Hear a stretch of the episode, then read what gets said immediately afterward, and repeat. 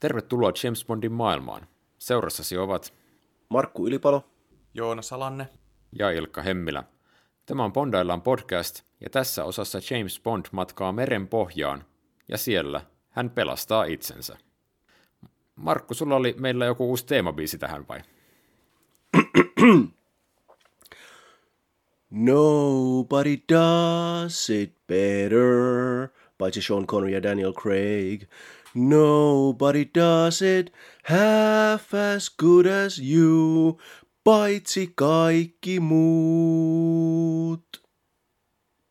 No. Aa, kaunista. Kyllä, kyllä. Joonas, sä kysyit tuossa, kun me tehtiin Mooren eka leffaa, Elä ja anna toisten kuolla, että kuka ei tykkää Roger Mooresta. Mä haluaisin huomauttaa, että tämä mies on kasvanut Roger Moore lapsuuden suosikkinaan Bondina. Joo, kyllä. Näin, näin se on, näin se on. Olen parantunut siitä.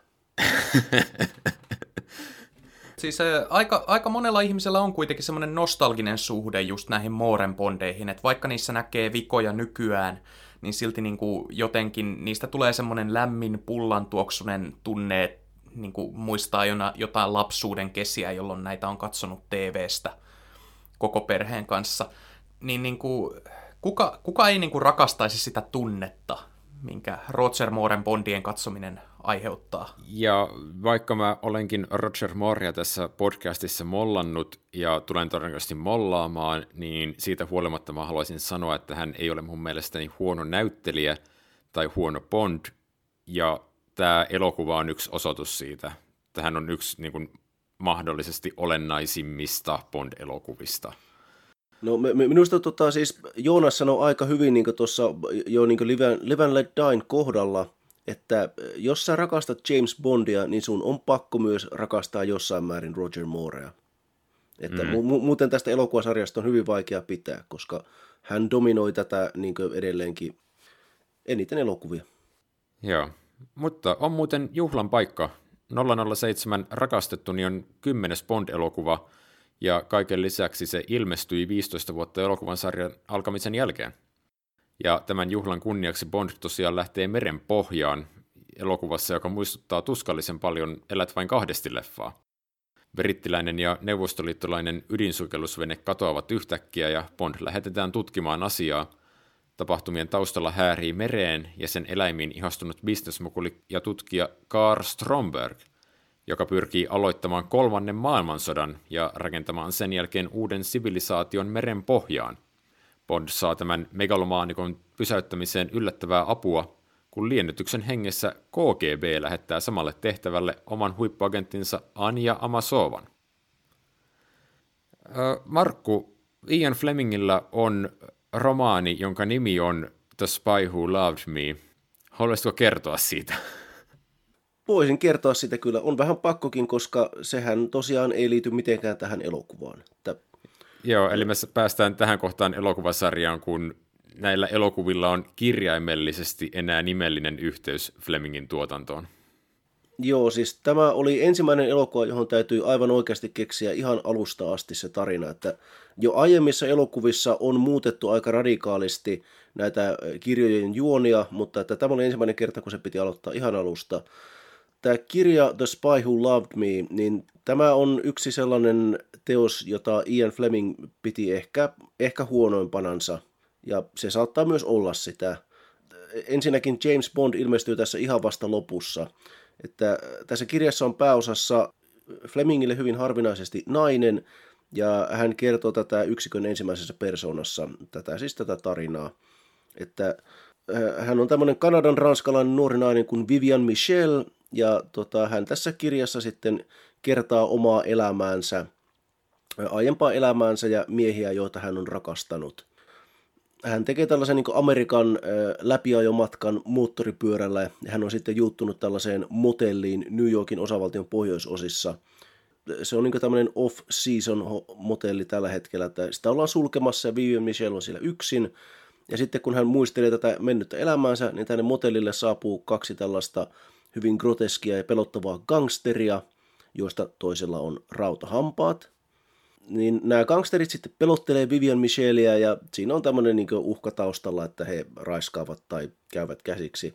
Ja sitten onneksi käy näin, että paikalle saapuu James Bond, joka on sitten tämä kirjan tittelin The Spy Who Loved Me. Ja siis tämä kirja on Flemingin kirjoista se seksuaalisesti eksplisiittisin, että siis tässä kuvaillaan hyvin yksityiskohtaisesti näitä Vivian Michelin aiempia miessuhteita ja miten, miten ne ovat tapahtuneet ja miten se sitten tapahtuu Bondin kanssa.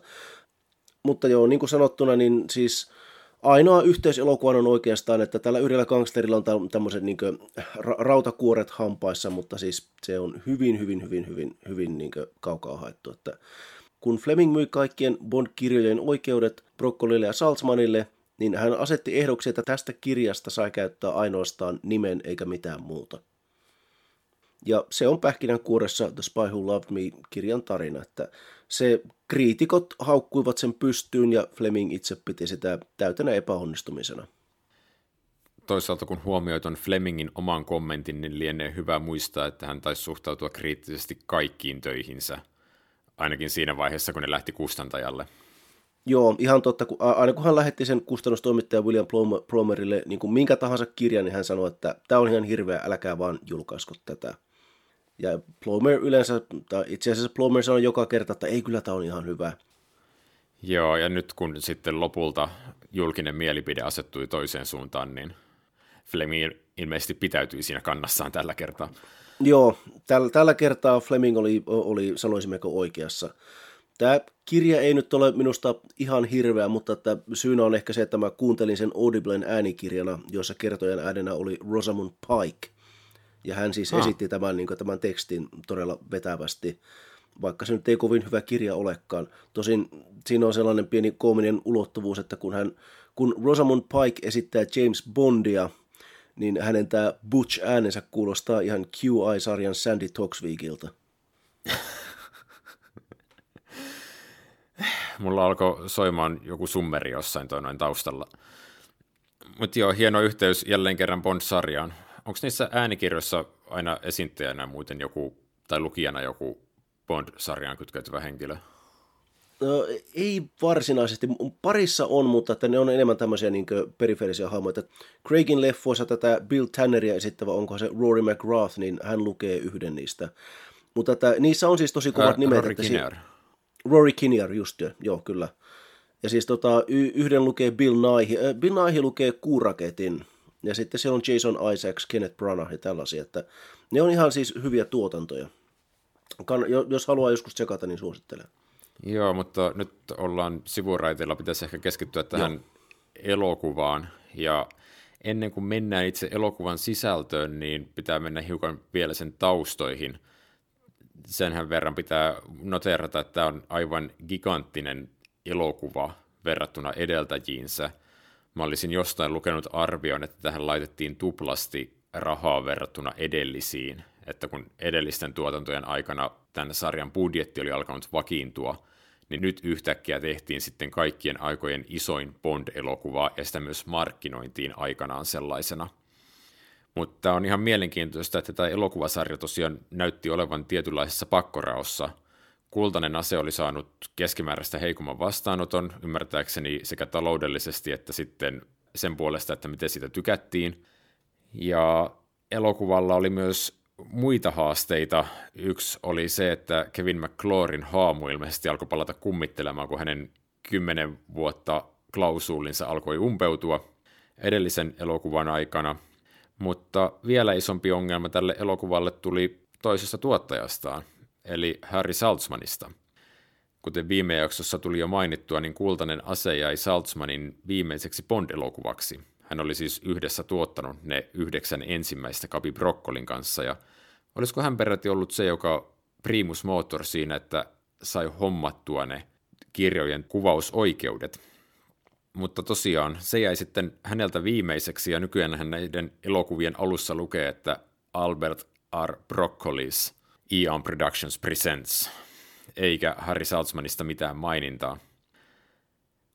Tosiaan Salzman oli möhlinyt aika pahasti raha-asiansa 70-luvun puolivälin tultaessa ja ymmärtääkseni hänellä oli projekteja vireillä vähän kaikkialla. Ja ne liittyi sekä elokuvamaailmaan, siis elokuvien tekemiseen, että vähän muihin hankkeisiin. Että toisin kuin Brokkoli, joka tosi pitkälti, oli kyllä tehnyt muita elokuvia ennen Bondeja, mutta sitten tohtori Noon myötä käytännössä sitoutui tähän sarjaan, niin että hän ei lähestulkoon tuottanut enää yhtään mitään muuta kuin Bond-elokuvia, niin Saltzman jatkoi tosi paljon muiden elokuvien tuottamista. Ja hänellähän oli siellä hittejä, hänellä oli siellä nämä Harry Palmer-elokuvat, missä on Michael Caine pääosassa. Hän ymmärtääkseni tuotti ton Taistelu Britanniasta, minkä ohjasi muuan Guy Hamilton. Ja siellä oli tällaisia niin kuin tykättyjä leffoja, mutta hänellä oli myös ongelmana se, että tosi moni suuri tuotanto, mitä hän suunnitteli, ei koskaan edennyt esituotantoa pidemmälle. Niitä suunniteltiin ja niihin paloi rahaa, mutta ne ei koskaan päässeet kuvausvaiheeseen. Ja mä en muista, mitä esimerkkejä siellä oli, mutta ymmärtääkseni tällaisia elokuvia oli useampia.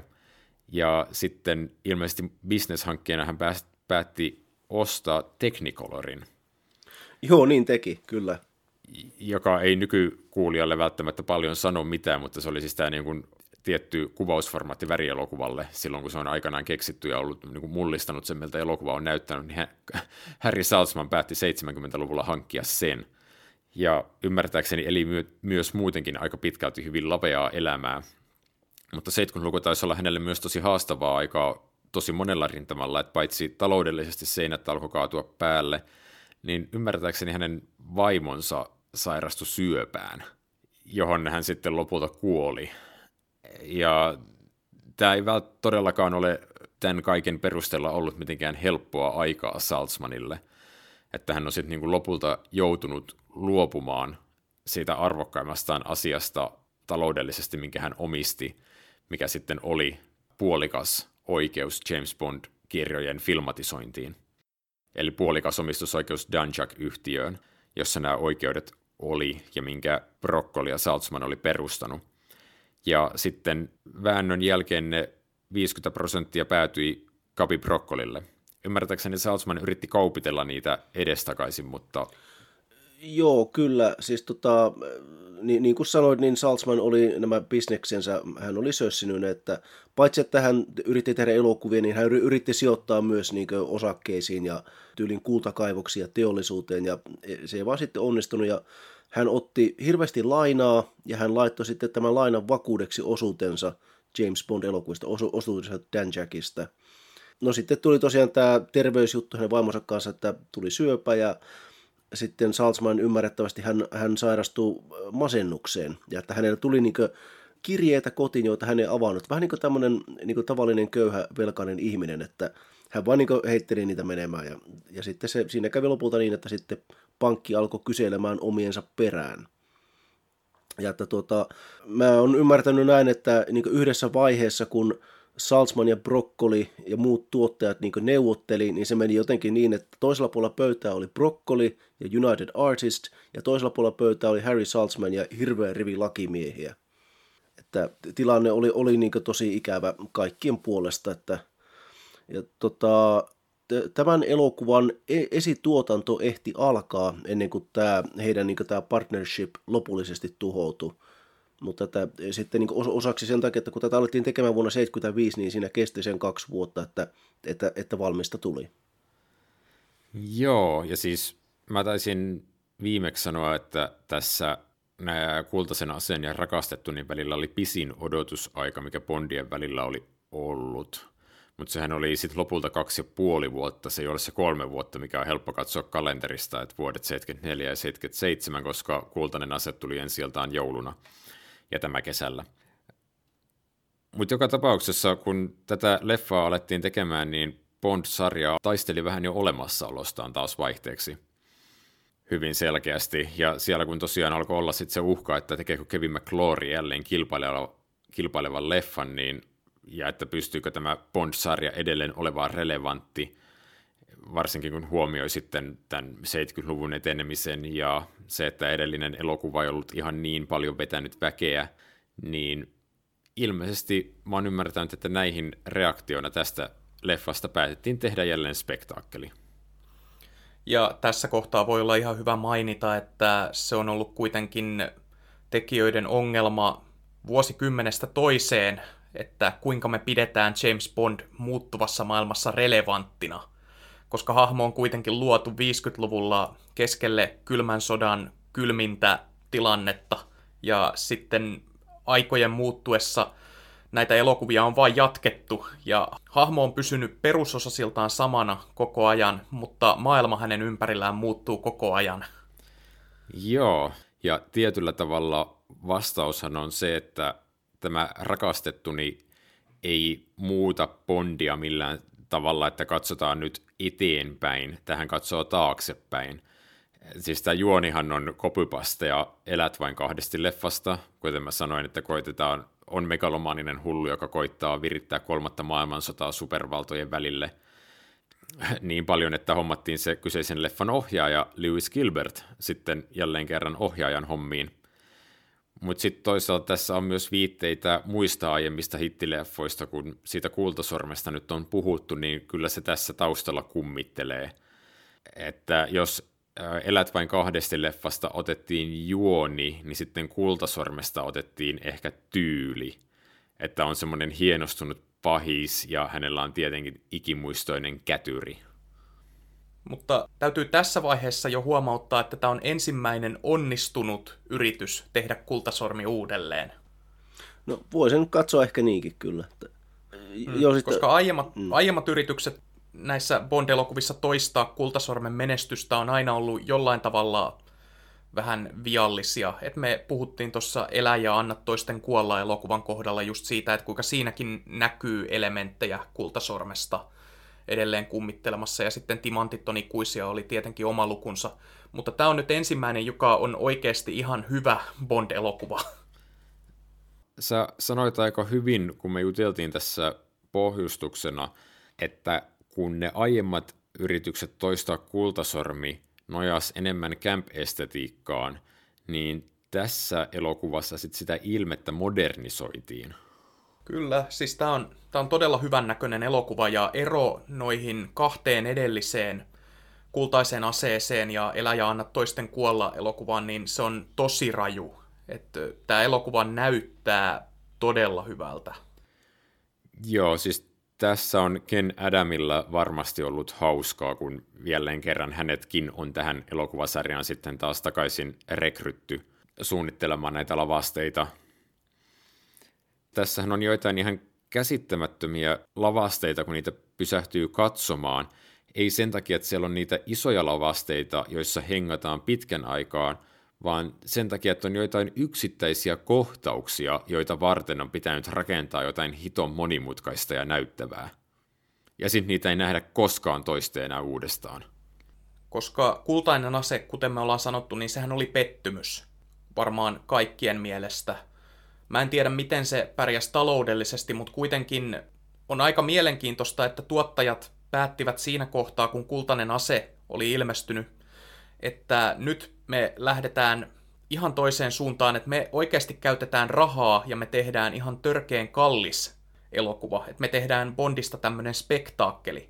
Kun aiemmin se linja on aina ollut, että aina kun on menty metsään, niin sitten on pyritty pyritty niin kuin jotenkin karsimaan sieltä niitä ylimääräisiä elementtejä, kaikki ihmevempaimia ja muita tehosteita ja tällaista, ja on pyritty palaamaan perusasioihin, niin nyt ne sitten päättivät niin kuin lähteä tosiaan ihan täysin eri suuntaan ja tehdä tästä tämmöisen ison tapauksen. Niin, siis tähän on nyt ensimmäistä kertaa pitkäästä aikaa me esimerkiksi nähdään Qn työpaja verrattuna siihen, mitä me ollaan puhuttu aiemmissa elokuvissa, niitä laitteita pyrittiin häivyttämään, että vaikka niitä Bondilla, Bondilla olisikin, niin jotenkin niitä ei ihan täysin hierota katsojan naamaa. Nyt on pitkästä aikaa se, että kävellään Qn työpajan läpi ja siellä on kaiken maailman epämääräisiä tappokonekokeiluja meneillään.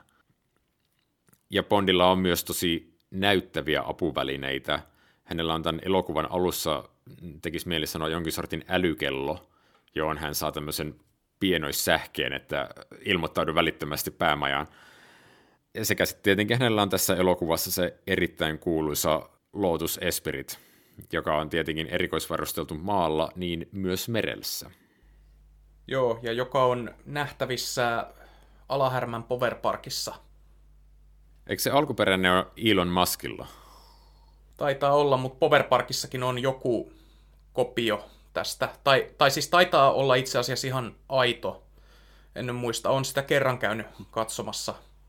Mulla tulee tästä mieleen toi, kun Sean Connery sanoi, kun hän, hän, hän muisteli kultasormea, että kun siinä on tämä hieno Aston Martin, niin Connery totesi näin, että eh, maailmalla taitaa olla liikkeellä niin kymmenen Aston Martinia eri niin tämmöisissä autonäyttelyissä ja kaikki väittää olevansa se alkuperäinen. Toi, toihan on sikäli kiinnostavaa, että toi saattaa elokuvatuotannossa jopa pitää paikkaansa, varsinkin tämmöisissä toimintaelokuvissa, koska niitähän tarvitaan useita kappaleita. Jos ei muuta, niin varoiksi, koska no, kun tehdään toimintaelokuvaa, niin se, että semmoinen auto räjäytetään tuusan nuuskaksi tai ammutaan reikiä täyteen on enemmän kuin todennäköistä.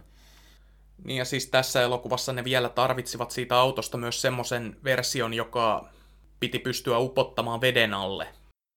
Joo, niitä... mutta nehän oli mm. sitten jo niin suurimmaksi osaksi Derek Meddingsin pienoismalleja, mitä upotettiin. joo, tota... joo, ja Derek Medding on tosiaan niin kanssa pakko mainita noiden pienoismallien suhteen, ja sitten noiden matte-maalausten puolesta Alan Meili, jotka on molemmat joo. siis ollut myös mukana noissa aiemmissa Bond-leffoissa, mutta tämä on ollut nyt semmoinen, että mihin on sitten ikään kuin isketty kaikki iso talentti kerralla kiinni. Joo, t- tässähän pitää mainita se, että kun me puhuttiin noista Ken Adamin lavasteista, niin tässähän on, on se todella suuri lavaste, mikä on tämä supertankkerin sisuus. Ja siis tätä lavastetta vartenhan piti rakentaa oma erillinen 007 Soundstage Pinewoodin studioille, mikä on edelleenkin, edelleenkin pystyssä, tosin se, se palo yhdessä vaiheessa puroksi ja se piti rakentaa uudestaan, mutta että tätä elokuvaa varten se siis alun perin rakennettiin. Joo, ja oliko se aikanaan Euroopan vai maailman suurin? Olisiko ollut ihan maailman suurin, että varmaan ainakin Kabi Broccoli väitti jossakin vaiheessa niin. Ja no aivan varmasti oikeassa. tuotantotiimi on väittänyt niin, että, ja sitten jos jostain on löytynyt isompi, niin ovat vaan kohottaneet hartioita. Ai, ei me tiedetty. niin, totta kai, totta kai. Joo. Mut pitäisiköhän mennä tähän elokuvaan, siis tähän alkaa välittömästi todella näyttävästi tai no, tähän alkaa just sillä, että kaapataan niitä sukellusveneitä ihan samalla tavalla kuin kaapattiin avaruussukkuloita viisi elokuvaa aiemmin, mutta sen jälkeen tulee se erittäin muistettava alkutoimintakohtaus, missä Bond laskettelee jossain alpeilla, no jälleen kerran näitä elementtejä, mitä tässä elokuvassa kierrätetään, on laskettelua, on junatappelua ja onhan siellä tietenkin niitä sukellushommiakin. Mutta joo, tosiaan elokuvan alussa Bond sitten laskettelee neuvostoliittolaisia vakoijia pakoon. Muun muassa vetää suksilla rinnettä alas takaperin, vetää takaperin voltteja ja tietenkin huipentaa sen siihen, että laskettelee alas kielekkeeltä, irrottaa suksensa ja avaa laskuvarjon, josta paljastuu jättimäinen Britannian lippu.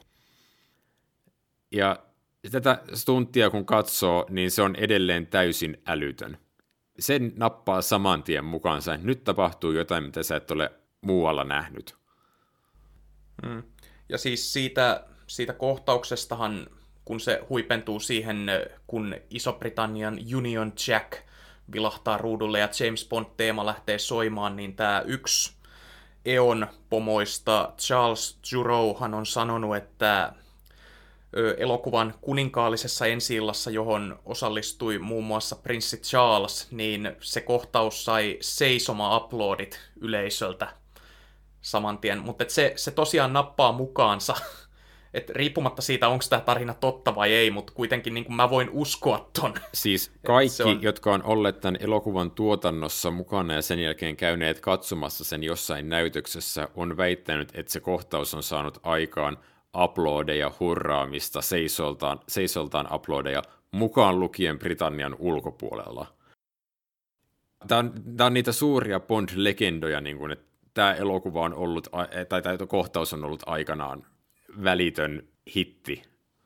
Mutta siis me ollaan, me ollaan aiemmin puhuttu tästä Britannian heikosta itsetunnosta tohon aikaan, kun Imperiumin Imperiumin suuruuden päivät oli takanapäin, niin toi on ehkä just sellaista eskapismia, jota kansa on halunnut, niin sen takia toi tarina niin kuulostaa siltä, että se voisi jollain tavalla olla totta, että se on ehkä saanut jotain hu- hurraa huutoja tai jotain aikaiseksi.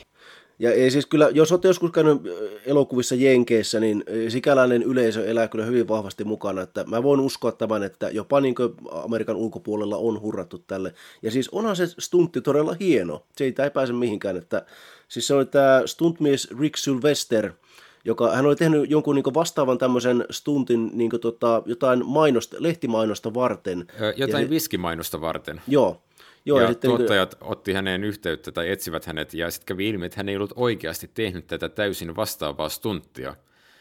Se vuorerinne, mistä se piti tehdä, niin he, he ei saaneet siihen lupaa, joten se tehtiin lopulta helikopterista. Joten sitten heidän piti etsiä uusi, vielä korkeampi vuorerinne, ja sitten he pääsivät tekemään sen oikeasti. Mutta sehän on tietyllä tavalla kylmäävä, kun sitä stunttia katsoo loppuun asti, kun hän on irrottanut ne suksensa – niin toinen niistä irtosuksistahan sitten niin osuu todella lähelle sitä avautuvaa laskuvarjoa. Sehän olisi voinut sotkeutua tai tärvellä sen muuten, tai rikkoa sen muuten, niin kaverihan olisi voinut ihan hyvin kuolla siihen.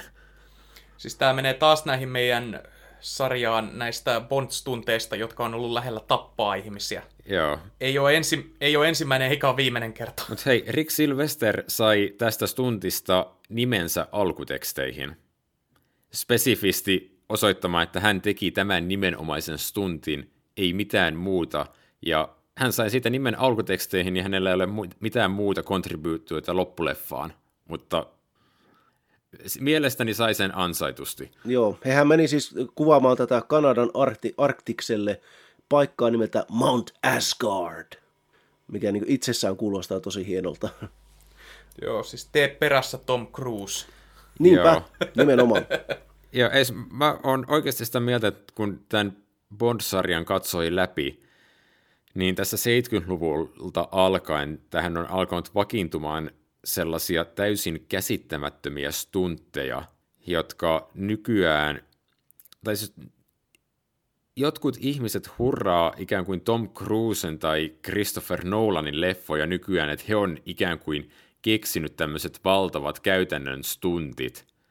Me katsomaan Bond-leffoja, ne on tehnyt niitä koko 70-luvun ja 80-luvun. Joissain kohdissa tekisi jopa mieli sanoa, että tismalleen samoja juttuja, joita nämä myöhemmät elokuvan tekijät on tehneet. Paitsi että he tekevät sitä ilman CGIta. Mm. Mm. Ja siis tästä pisteestä lähtien nämä stuntit jopa näyttää tosi hienoilta. Tai tekninen toteutus on tosi hyvä, että siinä edellisessä leffassa me puhuttiin siitä autostuntista, joka on sellainen niin kuin, aika hieno, mutta sitten, että kuinka, sitä, niin kuin, kuinka se niin kuin menee pilalle sen takia, kun siihen on lisätty se vislaus ääni. Joo, ja se myös on kuvattu semmoisella tietyllä tavalla varman päälle tyylillä, että kun se kamera vaan vakaasti kääntyy sen shotin edetessä vaakatasossa niin kuin siitä auton lähtö- ja lopputasolta, siinä ei ole semmoista samaa näyttävyyttä kuin mitä tässä on. Joo, et, semmoista vaaran elementtiä. Joo, mä en tiedä, mihin ne on sen niin kameran saanut lykättyä jollekin niin kuin toiselle rinteen pätkälle tai jotain muuta, mutta se myös ei vaan se, että se stuntti on hieno, niin se on saatu näyttämään kuvallisesti hienolta. Tässähän, heillähän kävi tämmöinen pieni onnettomuus tässä niin kuvatessa, että siis John Glenn oli niin ohjaamassa tätä, tätä, tätä kameraryhmää, joka kuvasi tämän stuntin, ja siis heillä oli niin useampi kamera valmiina kuvaamaan sen, mutta sitten kävi niin, että yksi kamera meni rikki, ja sitten toisen tämä operaattori niin ei saanut tätä hyppääjää kuviin, niin sitten tämä ainoa kamera, joka oli siinä niin kuvassa sen niin siitä, siitä viereiseltä rinteeltä, niin se sai sen niin yhdellä otolla otettua sen koko kuvan. Ja se oli onneksi se, mistä tuli just tämä paras matsku, että sehän tosiaan siis melkein katkeamattomasti seuraa sitä hyppyä. Että sitten siinä ihan lopussahan niin leikataan, leikataan Roger Mooren naamaan jossain studiossa, missä hän roikkuu valjaissa, ja sitten leikataan uudestaan siihen siihen niin laskuvarjon lentoon, mutta että se on niin se tunti tosiaan, että se nä- näytetään ihan kokonaisuudessaan ja se, että se tehdään niin, ja niin hienosti. Niin, kuvalla. Niin, kyllä. Ja on, tässä vaiheessa... Ja, niin, John Glenn oli tosiaan kanssa yksi niistä kyvyistä, mitä tähän haalittiin takaisin, ja hän hilluu tässä kameran takana sitten uh, Timothy Daltonille foi loppuun asti Joo. tästä ja John, John Glenn on leikannut tämän elokuvan. Ja kuvannut myös Second Unitia. Uh, olit Kyllä. sanomassa? No ei, mä olin kiinnittämässä huomiota siihen, että kun tämä elokuvahan tosiaan tämä alkaa niin tällä, että e- ensiksi lasketaan sitä rinnettä alas ja siinä on tämä taas kerran Willy Bognerin hiihtostuntteja saadaan ihailla. Ei onneksi hirveän kauaa, että tämähän on tosi nopeasti menee tämä kohtaus, mutta siinä taustalla soi Marvin Hamlishin musiikki. Että John Barry, John Barry ei ollut tällä kertaa mukana, koska hän joutui nyt välttelemään veroja. Hän ei voinut tehdä töitä Englannissa tällä hetkellä. Niin Tämä on pa- tosi osuva syy, koska mun ymmärtääkseni suurin piirtein kaikki tämän elokuvasarjan isot taustahenkilöt on jossain kohtaa ollut ongelmissa Britannian verottajan kanssa. Kyllä, kyllä. No siis seuraava leffa piti kuvata Ranskassa sen takia, että Bond-tuotanto itsessä oli, oli ongelmissa verottajan kanssa. Joo, siis tässä on amerikkalaisen Marvin Hamlishin musat, ja siis paitsi että tämä, tässä on tämä tosi muistettava teemabiisi, niin siis tämähän, tässä tota, siinä kun ne laskee sitä rinnettä alas, niin siinä to, soi taustalla tämmöinen diskohenkinen versio Bond-teemasta, mikä niin on kunnon Bee Geesin jumputusta. Ja siis sen, sen biisin nimi on Bond 77. Eli se oli, se oli tämmöinen, mikä oli tehty ihan tarkoituksella, että hei nyt, nyt tuodaan James Bond NS nykypäivään. Joo, se on todella loistava energinen tapa aloittaa tämä elokuva jolla on ikään kuin näytön paikka edessään, että nyt näytetään, että me pystytään tähän, ja se Juman Club pystyy siihen.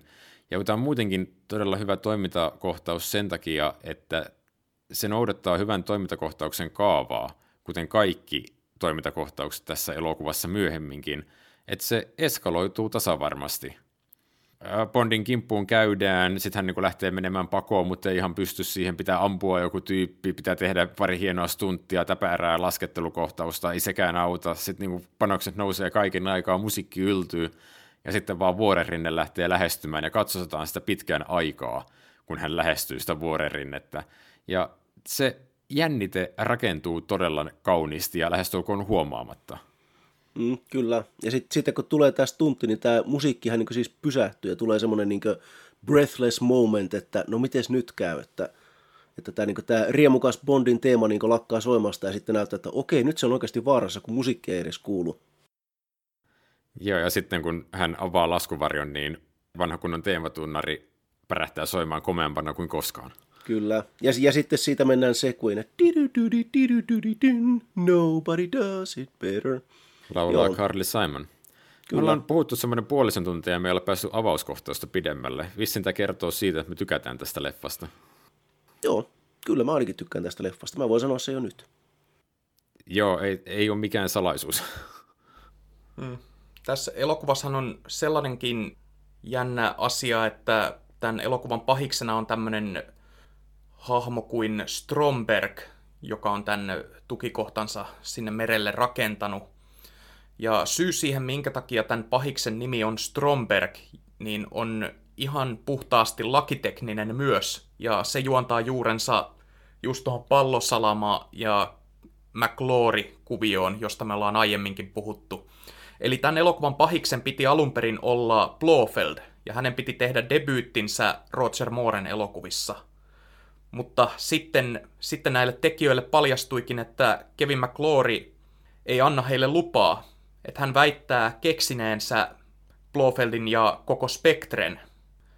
Ja sen sijaan, että nämä olisi lähtenyt oikeustaisteluun tästä asiasta, niin tekijät päättivät vain muuttaa hahmon nimen ja poistaa viittaukset Spektreen, koska he halusivat vaan päästä nopeasti kuvaamaan. Joo, toki Stromberg on hyvin Blofeldin kaltainen, että hän on vähän tämmöinen hienostunut arkikonna, jolla on todella suuret suunnitelmat ja todella hyvä kulttuurellinen maku. Hänellä on just jotain klassista Botticellia, tämä hänen tukikohtansa täynnä. Olettavasti ne on pakko olla kaikki jäljitelmiä, mikä luo vähän mielenkiintoisen kuvan tästä taidemausta, koska ne kaikki maalaukset on saman kokoisia, tai ne menee saman, kokoisi, saman korkuisiin raameihin. Mutta siis tosiaan tämä Stromberg on t- tällainen hyvin klassinen Bond-konna yhtä kaikki. Hän taitaa olla ruotsalainen. Mä en muista, että sanotaanko sitä erikseen tuossa leffassa, mutta ilmeisesti... Mun ymmärtääkseni niin kuin... se annetaan tämän kirjan novelisaatiossa ymmärtää, Joo, koska hänellä jo. on joku ihan toinen etunimi. Joo, niin, niin mahtaa olla kyllä, että Siis se, sen verran voisi mainita, että siis tämän, tästä kirjasta The Spy Who Loved Me tehtiin elokuva ja sitten elokuvasta tehtiin vielä erillinen novelisaatio. jonka Koska kirjoitti tämän... elokuvalla ei ollut mitään tekemistä sen Niin. alkuperäisen kirjan kanssa. Joo, ja siis tämän novellisaation kirjoitti tämän elokuvan oma käsikirjoittaja Christopher Wood, joka oli siis alkuperäistä ammatilta niin sanotusti. Hän oli kirjailija, joka sitten myös alkoi tekemään elokuvan käsikirjoituksia. Ja mä oon ymmärtänyt, että tämä Christopher Woodin novellisaatio tästä elokuvasta, niin Bond-kirjojen fanit tykkää siitä oikeasti, että siinä ilmeisesti niin on, on jäljitelty jotenkin niin onnistuneesti Ian Flemingin tyyliä. Ja, että, ja hän, hän teki samanlaisen adaptaation myös sitten myöhemmin Kuuraketista, jonka hän myös kirjoitti. Ja, että, ja sitä, sitäkin pidetään, että, että se on, se on niin jotenkin semmoinen, että, että se on niin näistä epävirallisista niin sanotusti Bond-kirjoista niin näitä pidetyimpiä. Joo, että vaikka tähän todella paljon vanhaa osaamista haalittiin, niin käsikirjoittaja kumminkin meni uusiksi. Tämä edelliset leffat kirjoittanut Tom Mankiewicz on ymmärtääkseni väittänyt elämänkerrassaan, että hän oikeasti teki tähänkin paljon käsikirjoitustyötä, mutta ei lopulta saanut sitä kredittiä. No kyllä mä sanoisin, että tässä tämän leffan nämä huumorielementit, mitä niitä tässä on, niin on niissä vähän sellaista niin Mankiewiczin makua, että en mä täysin niin sitä dissaisi kuitenkaan. Tai sanotaan näin, että mä voin, voin uskoa, että tässä jotain on hänen keksimänsä. Ainakin siis niin tota, sanotaan näin, että se miten tätä Jawsin hahmoa käsitellään niin tämän elokuvan toisella puoliskolla ja sitten taas miten sitä käsitellään kuuraketissa melkein koko elokuvan ajan, niin minusta se on vähän niin kuin klassista Mankiewiczia, että miten tästä hahmosta tehdään vähän niin kuin pelle. Joo, hän aloittaa elokuvan todella uhkaavana hahmona ja sitten pehmenee oikeastaan melkein puolivälistä alkaen, kun hän ko- koittaa heittää jotain jättimäistä kivenmurikkaa pakenevaa Bondia kohti ja sitten lopulta pudottaa sen maahan omille varpailleen. Ja se siitä hetkestä alkaen semmoinen tietty koskemattomuus murtuu. Mutta ei se, ei se mun mielestä pehmene tässä elokuvassa silleen, että se hahmo vaan niin kuin on semmonen... Hän, hän niin kuin pysyy mun mielestä uhkaavana koko ajan, mutta tämä elokuva niin kuin ei pelkää niin kuin repiä huumoria siitä, että näin uhkaavalle hahmolle tapahtuu tämmöisiä hölmöjä juttuja. Toisin kuin kuuraketti, joka sitten pehmentää tätä hahmoa sietämättömällä tavalla jopa. Joo, Mutta onhan se me ihan ei eri puusta. nyt siitä. Joo, se on ihan eri puusta se elokuvan kuvaus. Mä, mä, voisin, elokuvan kuvaus. mä voisin tässä vaiheessa tarttua tuohon Jawsiin ja kiitellä tätä todella hienoa kohtausta pyramideilla, mikä on tehty tämän, niin hyvin tarkoituksellisesti niin joku Hammerin kauhuelokuvan tyylin, että siinähän on tämä Bond on etsimässä jotain mikrofilmiä ja se mikrofilmi on tyypillä nimeltä Fekesh. Ja sitten tämä Fekesh on siellä pyramideilla jostain syystä, No, ei, ei, ei mitään tietoa miksi. Ja sitten Jaws ilmestyy sinne paikalle ja hän lähtee sitten Fekeshin perään. Ja he menee tämmöisen jonnekin vanhan Faaraon hautaan. Ja siinä taustalla soi tämmöinen jokin turisteille tehty näytös, missä soi uhkaava kauhumusiikki ja sitten kertojan ääni puhuu faaraoista ja haudoista ja kuolemasta. Ja siis sehän on tehty täysin kauhuelokuvamaisesti, että sitten Jaws tosiaan seuraa tätä Fekeshia sinne hautaan ja kävelee niin kuin joku kauhuelokuvan muumio hyvin hitaasti ja sitten ta- tappaa Fekeshin puremalla häntä kaulaan niin kuin vampyyri. Joo, sitä ennen hän puree ketjut poikki näillä rautahampaillaan. Onkohan tämän hahmon virallinen suomennos siis rautahammas? Mulla on tämä muistikuva jostain lapsuuden tekstityksistä, tai lapsena näkemän TV-lähetyksen tekstityksistä. Mutta joo, siis kun yleensä puhutaan näistä Bond-kätyreistä, niin tässähän on Strombergillä myös yksi naispuolinen apuri sekä sitten eräs nyrkkeilijä esittämä kaapin kokoinen henchman, mutta niiden olemassaoloa ei muista, vaikka on juuri katsonut tämän elokuvan, koska tässä on Jaws. Tässä on hittosoikoa rautahammas, joka varastaa kaiken huomion. Olla, me, me ollaan aiemmin puhuttu siitä, että se tuntuu ikään kuin yrityksellä tehdä tuon kultasormen Oddjob uudestaan, ja nyt se hitto soikoon onnistuu. Mutta muistatteko te, kun tämä näyttelijä, mikä hänen nimi nyt oli, Richard Richard Kiel. Kiel vai? Joo, kuoli muutama vuosi sitten, niin sehän oli siis, sehän oli siis Suomessakin semmoinen tosi laajalle levinnyt juttu jossain sosiaalisessa mediassa, että koska ihmiset oikeasti muistavat tämän hahmon, että tämä näyttelijä niin kuin tavallaan jäi ihmisten mieliin ihan vaan tämän yhden roolin ansiosta. Hän on gigantismista kärsivä kaveri, jolla on tässä elokuvassa teroitetut rautahampaat. Mm. Kyllä. Ja täysin mykkärooli. Joo. Joo, siis se on niin mieleenpainuva, että tästä ihmisiltä menee ohi tosi usein ilmeisesti se, että Stromberilla on itsellään räpyläkädet.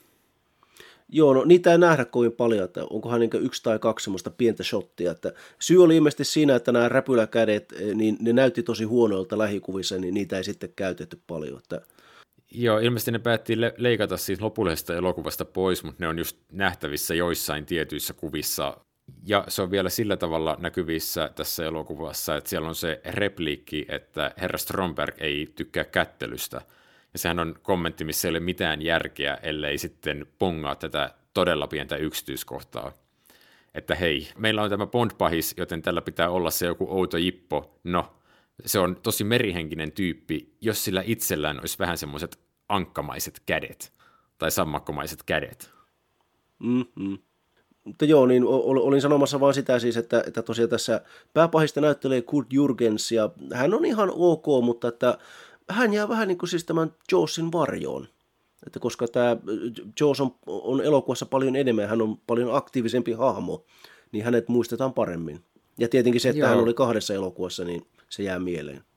Joo, mutta Kurt Jürgensillä on myös se, että vaikka hän tulee melko varhain tähän elokuvaan mukaan, niin me ei lähestulkoon ollenkaan nähdä häntä tämän mereen uppoavan ja sieltä nousevan tukikohtansa Atlantiksen ulkopuolella että hän on hyvin pitkälti hahmo, joka istuskelee tuoleissa ja kävelee ympäri huoneita eli lavasteita.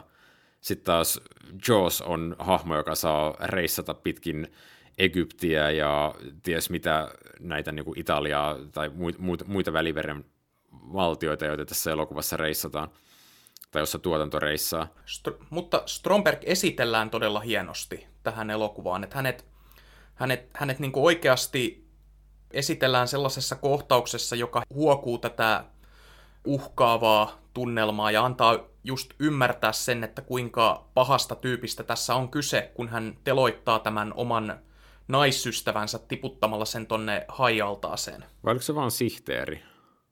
No sitä ei oikein tehdä selväksi. Että... Joka tapauksessa hai-elokuva, hai allas Bond-elokuvassa. Jee! Ja haluan myös huomauttaa, että siihen kohtaukseen viitataan Team America-elokuvassa myöhemmin, kun tämä Kim Jong-il tiputtaa tämän YK YK aseturvallisuustarkastajan tonne sen hajaltaaseen. Niin, tämä ruotsalaisen Hans Blixin.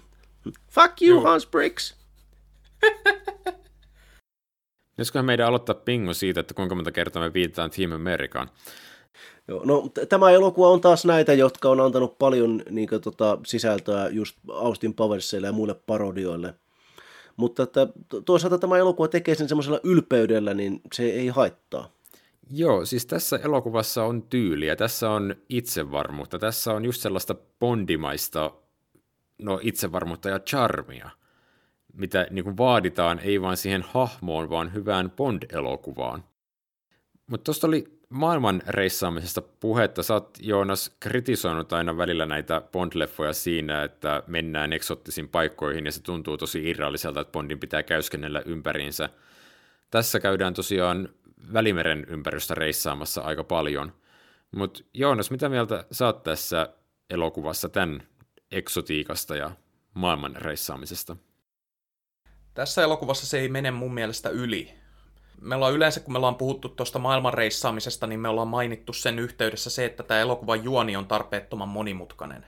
Niin tässä elokuvassa mulla ei ole sitä ongelmaa. Mä pystyn seuraamaan tosi helposti tätä juonta, että miten päästään mihinkin, minkäkin johtolangan jäljille ja kuinka lopulta jäljet johtaa Bondin sinne Strombergin tukikohtaan. Tässä elokuvassa mulla ei tule sitä ongelmaa, että mä en niin kuin ymmärtäisi, miksi jotkut asiat tapahtuvat. Ja se maailmanreissaaminen ei mene yli. Ja tietenkin ne Egyptiin sijoittuvat kohtaukset on hienoja. Joo, kyllä. Niin kuin myös se Alpeille sijoittuva avauskohtaus. Joo, siis tämähän on kuvattu todella upeasti, että tässä on maalari Auguste Renoirin, oikohan tämän pojan poika Claude Renoir kuvaamassa tätä elokuvaa. Ja siis tämähän näyttää todella hienolta. Etenkin just nämä Egyptikohtaukset, missä on sellaista tunnelmaa. Ja että näitä Egyptin pakollisia turistinähtävyyksiä, Karnakia ja Abu Simbelin temppeliä vastaavia, niitä käytetään hyväksi tosi hienosti tässä. Totta kai tämä on tällaista Roger Moore-maista eh, maailmanmatkailua, että näytetään näitä taustoja, mutta se ei tunnu niin päälle liimatulta tässä. Ehkä se jotenkin liittyy siihen, että tämä on tehty tämmöisellä niin itsevarmuudella. Tämä on tämä... siitä itsevarmuudesta puheen ollen, tämähän on nyt tosiaan eka Roger Mooren elokuva, tai siis eka Roger Mooren Bond-elokuva, joka tuntuu oikeasti siltä, mitä me mielletään, että miltä Roger Mooren Bond-elokuva tuntuu. Siis nyt tässä kohtaa elokuvasarja jotenkin keksii sen, että miten Moorea käytetään. Se huumori ja sitten kuulius ja semmoinen maailmanreissaaminen, kaikki ne hänen Bond-elokuviensa keskeiset elementit on tosi hyvässä tasapainossa, ja hän selkeästi sopii siihen ja nauttii siitä enemmän kuin mitä esimerkiksi kultaisessa aseessa.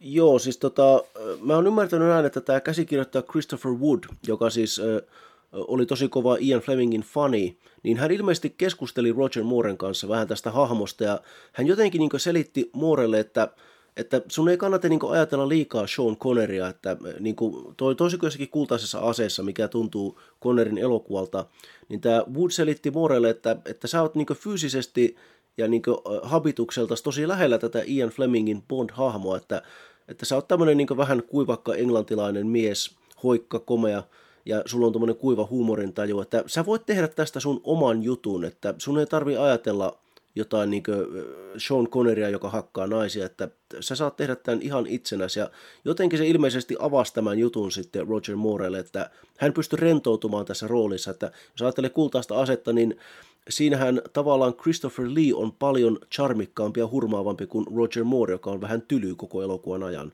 Mutta että tässä niin Roger Moore pääsee hän, hän on rennoimmillaan ja hän ehkä tekee parhaimman näyttelijäsuorituksensa kaikista näistä hänen Bond-elokuvista.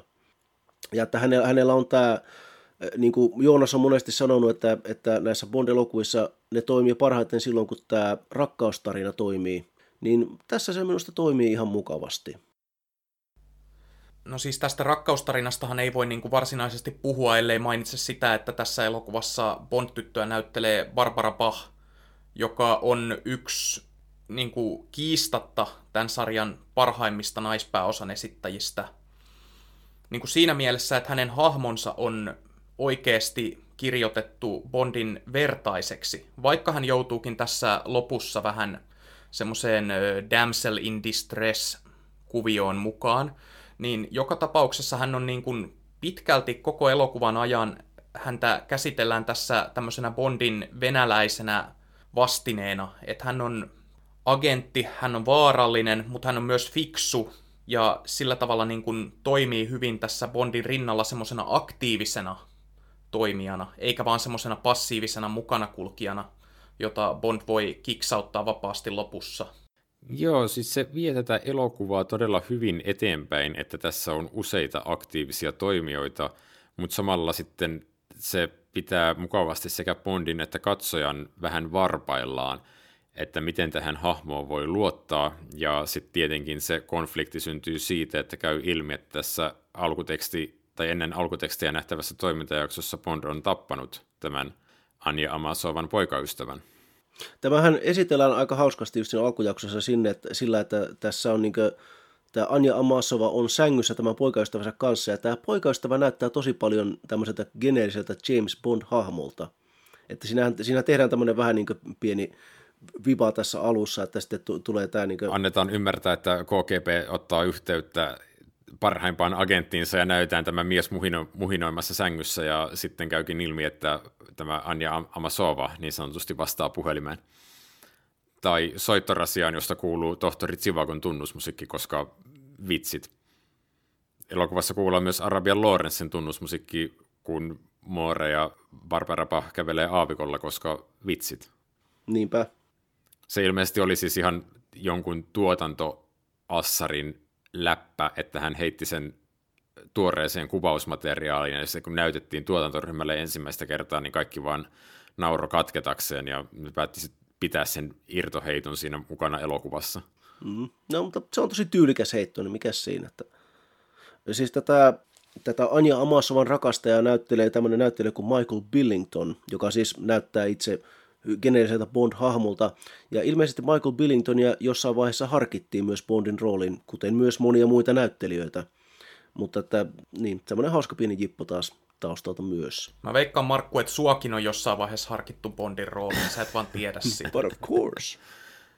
No kyllä, siis kyllä. tuottajat on kuunnellut niitä meidän podcastia ja vaikuttunut näistä Markun imitaatioista, että tämä mies kuulostaa aivan James Bondilta. Ja hän voi myös laulaa itse tunnan. Niinpä. Siis tämä on tämmöinen Will Smith-tyylinen diili, että niinku saadaan pääosan esittäjä ja tunnuskappale samassa paketissa. Mä oon niinku Madonna.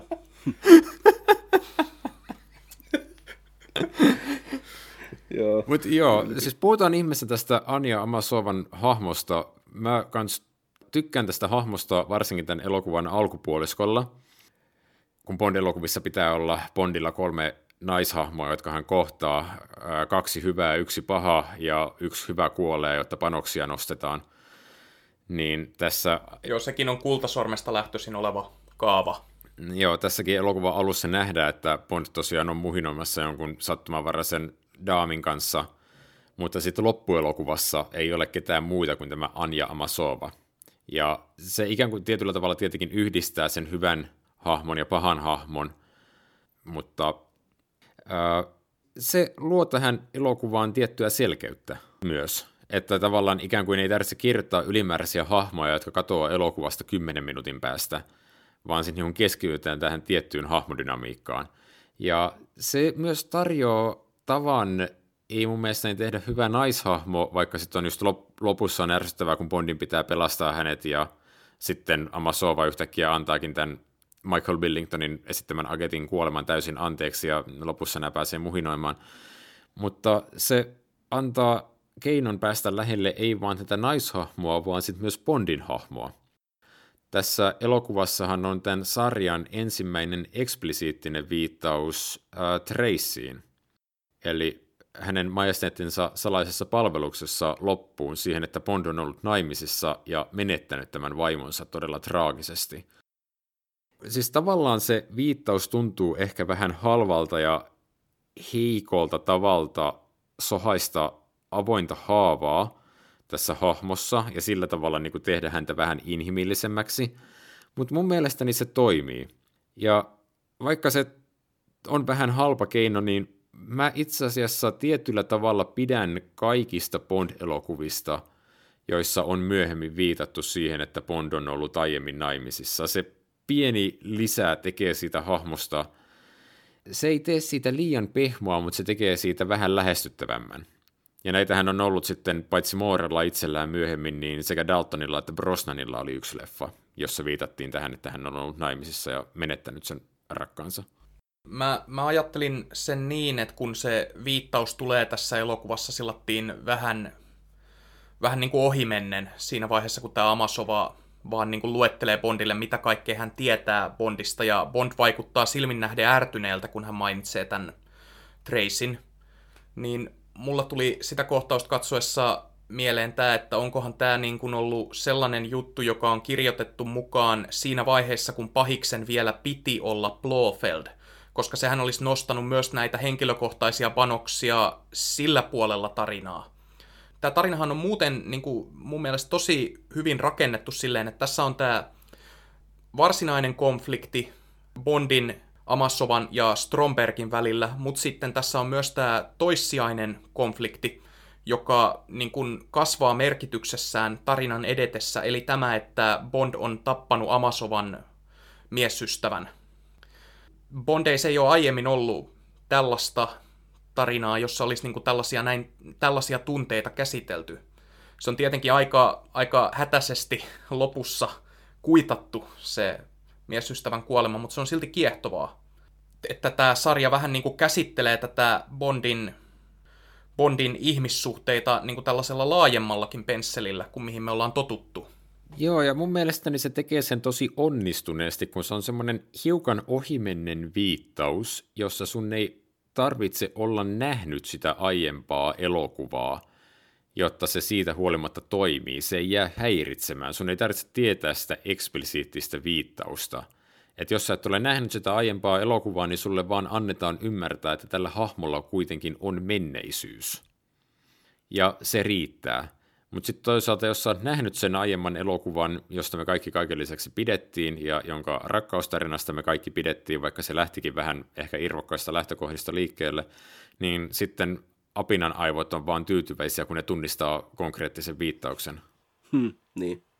Joo, siis äh, Roger Moore niin näyttelee äh, tämän, niin tämän Bondin tämmöisen inhimillisemmän puolen tosi hyvin, että hän on tässä elokuvassa niin hyvin charmikas ja hän heittää vitsiä tällaista, mutta sitten kun tulee just tämä maininta tästä vaimon kuolemasta, niin hän, hän niin tosiaan, että hän lukkiutuu siinä nähtävästi ja siinä niin sanoo, että okei, no niin, että ei puhuta siitä. Ja sitten myöhemmin, kun he, heillä on Amasovan kanssa tämä kohtaus, missä, missä Amasova saa tietää, että Bond on tappanut hänen rakastajansa, niin siis se, että Moore näyttelee sen, hän näyttelee sen todella hienosti, että hän, niin kuin, hän miettii hetkeä sitten toteaa hyvin kylmästi, mutta asiallisesti, että, että tämä, tämä me, meidän työ on hyvin vaarallista ja myös hän tiesi sen.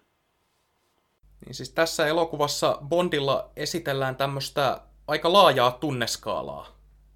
Joo, ja siis mä itse kanssa pidän tuosta kohtauksesta, jonka sä Markku äsken mainitsit. Ja mun mielestäni molemmat näyttelijät vetää sen todella hyvin, mikä on erityisen kunnioitettavaa, kun huomioi sen, että miten se kohtaus on tehty – se on itse asiassa ollut tietynlainen varakohtaus, mitä on menty kuvaamaan sisätiloihin aina kun ulkokuvaus ei onnistu, mikä tarkoittaa sitä, että se, niin kuin, sen pienen hetken kuvaaminen on kestänyt monta päivää. Ja se on kumminkin tosi haastava kohtaus, koska hahmojen pitää olla tosi herkässä tilassa ja näyttelijöiden pitää aina muistaa, että mihin tarkkaan ottaen viimeksi jäätiin. Ja sitä ei näe siitä kohtauksesta. Se on ja tietenkin elokuvissa tällaista tapahtuu kaiken aikaa, mutta on tällaista arkipäiväistä elokuvan taikaa. Mutta joo, siis mä tykkään tosiaan tästä Amasovan hahmosta, ilmeisesti tekin tykkäätte, ja se on mun mielestäni hieno osoitus siitä, että kun ihmiset nykyään on jotenkin pillastuneita siitä, kun Bond-elokuviin kirjoitetaan vahvoja naishahmoja, niin millä vuosikymmenellä te elätte? Tätä on tehty 70-luvulta alkaen ja, ja niin kuin sitä, että tämä elokuvasarja on tietoisesti haastanut sitä käsitystä, että Bond-sarjan naiskuva ei ole kovin korkealla, niin sitä on koetettu lähteä haastamaan sitä. Ja tietenkin valitettavasti se aina päättyy siihen, että tämä nainen päätyy Bondin syliin ja se asetelma ikään kuin nollaantuu, mikä on todella ärsyttävää, että se koko kuvio vähän junnaa paikallaan, mutta ikään kuin tätä ei oltaisi tehty jo iät ja ajat. Siis, jälleen kerran kun muistaa kultasormen, niin sitähän tehtiin jo siellä. Siinä kohtaa elokuvasarja tietenkään ei ollut ihan samalla tavalla vielä vakiintunut. Ei, ja ne, se miten nämä Bond-elokuvat käsittelee Bond-tyttöjä, niin kyllähän sekin on aina oman aikansa peili. Et, ja heijastelee niitä sen aikakauden arvoja, mitä sillä on haluttu kertoa. Joo, kyllä siis tota, niin kuin me jossain, jossain aiemmassa jaksossa puhuttiin vähän siitä, että miten niin kuin, no timantit ovat ikuisia elokuvassa, miten nämä naishahmot ovat siinä tosi, he, heitä on käsitelty siinä todella huonosti, että he on vähän tämmöisiä blondeja molemmat, ja että he, he, heistä ei ole oikein mihinkään, ja että jo siinä vaiheessa niin kuin, naishahmot 70-luvun elokuvissa alkoi olla hyvin itsenäisiä ja määrätietoisia, ja tämä Anja Amasova taitaa olla niin ehkä ensimmäinen tämmöinen niin sanotusti moderni nainen, että niin kuin sanoitte, että hän on Bondin veronen agentti. Ja hänellä ei ole halventavaa nimeä, hänellä on, hänellä on normaali nimi. Tosin hänen koodinimensä on Triple X, mutta... Me, meinasin huomauttaa samaa, mutta piti se kaksi mielinen nimi jotenkin sinne saada mukaan, mutta kyllä hänen varsinainen nimensä on Anja Amasova. Niin, niin. Ja, ja, se, ja se, että, ja se, että niin Bond ei tee sitä koodinimestä niin pilaa missään vaiheessa. Ja siis on, on oikeastaan aika hauskaa ajatella, että just tätä, tätä elokuvaa, edeltävää elokuvaa oli tämä Kultainen ase, jossa Bond-tyttö oli tämä Good Night, joka oli myös agentti, ja joka ei ollut millään tasolla Bondin veronen, vaan oli enemmän semmoinen töhö, joka niin kuin, joka oli kauhean innokas, mutta joka ei vaan osannut mitään. Niin tässä elokuvassa ne on fiksannut sen. Niin, niin ja, ja, ja se, että niin tämä Brit Eglandin hahmo edellisessä elokuvassa, niin hän, hänethän sitten niin lopussa laitetaan bikineihin just because. Että Nyt kun me ollaan puhuttu tästä Anja Amasovan hahmosta, niin pitäisiköhän huomioida, että tässä 70-luvun puolivälissä oli olemassa sellainen juttu kuin liennytys. Elokuva ainakin on huomannut sen. Joo, kuten tämän äh, Walter Gogolin esittämä KGP-pomo toteaa, tämä on uusi kappale neuvosto-brittiläisessä yhteistyössä. Siis näyttelijä on Walter Gotel ja hänen hahmonsa on kenraali Gogol. Ah, Mutta anteeksi. Joo, ei mitään, ei mitään. Mutta joo, siis tota, tässä voisi mainita sanasen näistä elokuvan muistakin hahmoista. Tämä on tosiaan kenraali Gogolin ensi esiintyminen, että hän tuli sitten myöhemmin näissä Mooren elokuissa vakikasvoksi. Ja toinen hahmo, joka tässä nähdään ekaa kertaa, on tämä puolustusministerihahmo, jota esittää Jeffrey Keane. Joo, josta Tässä elokuvassa nähdään M. myös ekaa kertaa Robert Brown, josta myöhemmin tuli elokuvasarjan M, sen jälkeen kun Bernard Lee kuoli. Mutta tähän ei ollut muuten Kotellin eka Bond-leffa, hän oli ihan toisena hahmona nähty elokuvassa 007 Istanbulissa, Joo, jossa kyllä. hän oli Spectren palkkalistoilla. Mutta tosiaan siis Neuvostoliitto ei ole, me ollaan puhuttu siitä aikaisemmin, että Spectrestä tuli semmoinen kätevä keino tälle elokuvasarjan tekijöille, että Neuvostoliittoa ei tarvinnut esittää pahiksena, mikä sitten helpotti sen irtiottoa päivän politiikasta – Joo, ja se on kyllä. myös helpottanut sen elokuvan markkinointia ja levittämistä aikana, mutta mä väittäisin, että se on myös auttanut pitämään sitä tietyllä tavalla ajattomana. Että se on auttanut oikeasti sen elokuvasarjan säilymistä, että se ei tunnu jotenkin kauhean huonosti vanhentuneelta tai kuluneelta. Ja tässähän on tietyllä tavalla samaa elementtiä, että vaikka tässä viitataan tähän liennytykseen, eli kylmän sodan jännitteen lievään purkaantumiseen, niin sitten myös se pääpahis on tosiaan tällainen spektremäinen itsenäinen toimija, jolla ei ole mitään kytköstä ikään kuin mihinkään päivän politiikkaan tai mihinkään valtiolliseen toimijaan. Joo, joo. Siis tämä Musta tämän elokuvan ehkä tämmöinen vähän heikoin osio on se, että tämä Stromberin suunnitelma, niin se ei ole hirveän käytännöllinen, mutta toisaalta eihän nämä Bondconin suunnitelmat ikinä ole kovin käytännöllisiä, että tuhotaan maailma ja perustetaan uusi maailma meren alle. Että sehän on täyttä skifiä, mutta toisaalta vuoden 77 elokuvat oli, oli kaikki skifiä, joten hei, se sopii sitten siihen. Joo, kuuletko tuon taustahuminan? Mm, joo, no mun tieto... Se tulee valosapelista. Se ei tule mistään Aa. jääkaapista, se tulee valosapelista. Vom. Joo, kyllä. Tosiaan, tämä elokuva ilmestyi samana vuonna kuin Tähtien sota. Ymmärtääkseni... Ja kolmannen asteen yhteys. Joo, ainakin Tähtien sodan ja tämän rakastettuni ensillat meni sillä tavalla ristiin, että tämä taisi tulla vähän siinä alkukesästä Briteissä, ja sitten Tähtien sota oli alkukesästä Jenkeissä – ja sitten toista päin. oli keväällä, toukokuussa. Joo, se oli Labor Dayn tienoilla Jenkeissä. No, mutta joo, no, keväällä. Mun mielestäni, mä, nyt, mun mielestäni molemmat oli toukokuussa, mä en ollut ihan sata varma, joten mä käytin ilmaisua alkukesästä. Okei, okay, joo. Mutta sitten tosiaan, äh, kun jenkkiyleisö pääsi näkemään tämän, niin he olivat koko kesän katsoneet sitä tähtien sotaa. Ja sitten brittiyleisö pääsi näkemään sen vasta syksyllä muistaakseni, tai loppukesästä. Et maailma muuttui kovaa tahtia, tämänkin elokuvan lopputeksteissä lukee, että seuraava Bond-elokuva on erittäin salainen. Kuinka sitten kävikään? Niin, kuinka sitten kävikään seuraava oli sitten kuuraketti. Joo, yhtäkkiä Skifi oli hottia ja sitten todettiin, että holy hell, meillä on romaani, jonka nimi on Kuuraketti. Niin, Mutta ei niin. nyt mennä asioiden edelleen, kehuta vielä tätä leffaa, kun me selkeästi tykätään tästä. Siis mä halusin Ilkka mainita sen kohtauksen, jossa Bond purkaa ydinpommin Aha. Sä huomautit mm. siitä jo tuossa kultasormen aikaan, että kun Bond ei silloin osannut purkaa ydinpommia, vaan hän vaan vähän niin kuin tuurilla räpläämällä saa sen pysäytettyä siihen 007. Tässä elokuvassa hän niin kuin oikeasti osaa purkaa sen. Hän on treenannut. Meni mm, kerran täpärälle. Tarvitsee vaan se ydinaseen panoksen, jotta ne saa räjäytetty yhden oven. Ne ei tarvitse sitä koko ydinasetta. mm, kyllä. Sekin on, sekin on ihan jännä kohtaus kuitenkin, kun siinä on se pieni vaaran elementti, että se pitää ottaa sieltä pois, ja jos se koskee niihin joihinkin seiniin siinä pommissa, niin sitten se koko, koko höskä räjähtää ydinräjähdyksenä. sitten kaikki kuolee. Se on semmoista Mission Impossible-tason kohtauksen rakentelua.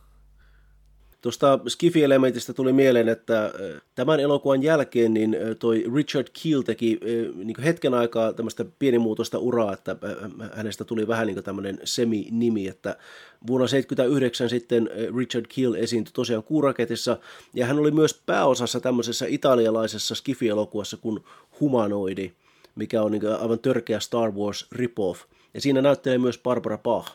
Eikö Richard Keel tehnyt yhden elokuvan Siis hän oli jossain näistä Kanunankuularalli-elokuvista, joissa Joo, oli, oli myös kyllä. Roger Moore. Oliko se Joo. samassa leffassa?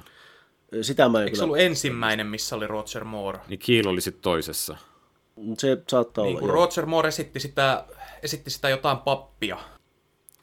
Mitä? Siis, tai jotain. Ei, ei, kun Roger Moore esitti tyyppiä, joka esitteli itsensä James Bondina. Mm. Aivan joo. Sitten Broccoli ei ihan kauheasti tykännyt siitä, niin hän ei ollut enää mukana jatko-osassa.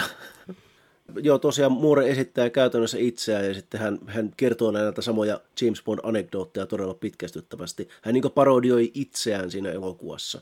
Joo, mutta Broccoli on joka tapauksessa oikein tykännyt, että älä nyt halvenna brändiä. Ja jos ei meidän sarjan brändiä, niin itsesi brändiä, ja sori, mutta sä olet osa meidän sarjaa.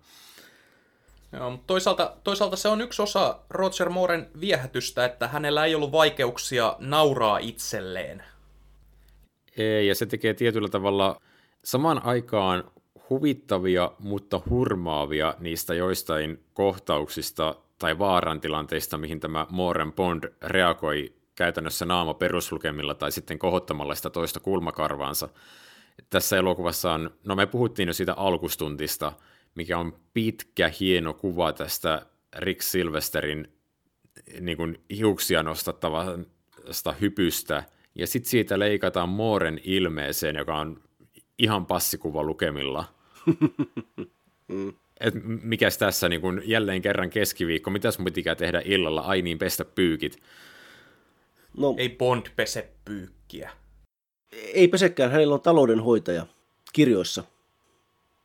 Niin kato Ilkka, nyt faktat kuntoon. No ei tietenkään. No niin nyt tää, ha, mä puhuin siitä, että hahmo oli tässä lähestyttävä ja inhimillinen, se meni selkeästi liian pitkälle. Mun fanifiktioni nyt ei pääse niinku yhtään mut lentoon. Siinä on, siinä on, mutta siinä on selkeästi ero, ero Mooren ja Connerin välillä, että toinen, toinen heistä oli nuoren uransa alussa oleva aloitteleva näyttelijä, jolla oli valtavasti kunnianhimoa, kun sitten taas toinen oli nimensä jo vakiinnuttanut tähti, jolla, joka niin kuin tiedosti, että, hänellä ei ole, että hän ei ole mikään maailman paras näyttelijä. Ja mm. pyrki vaan niin kuin luomaan uraa sillä, mitä hänellä oli.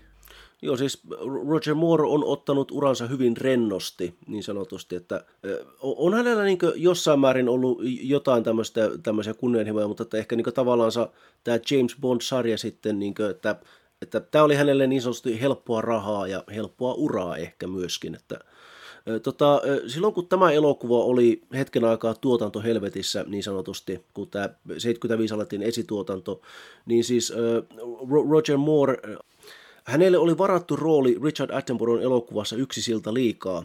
Hän olisi esittänyt tä, tällaista prikaatinkenraali Brian Horrocksia, ja Roger Moore halusi tämän roolin todella paljon, se on hyvin mehukas rooli.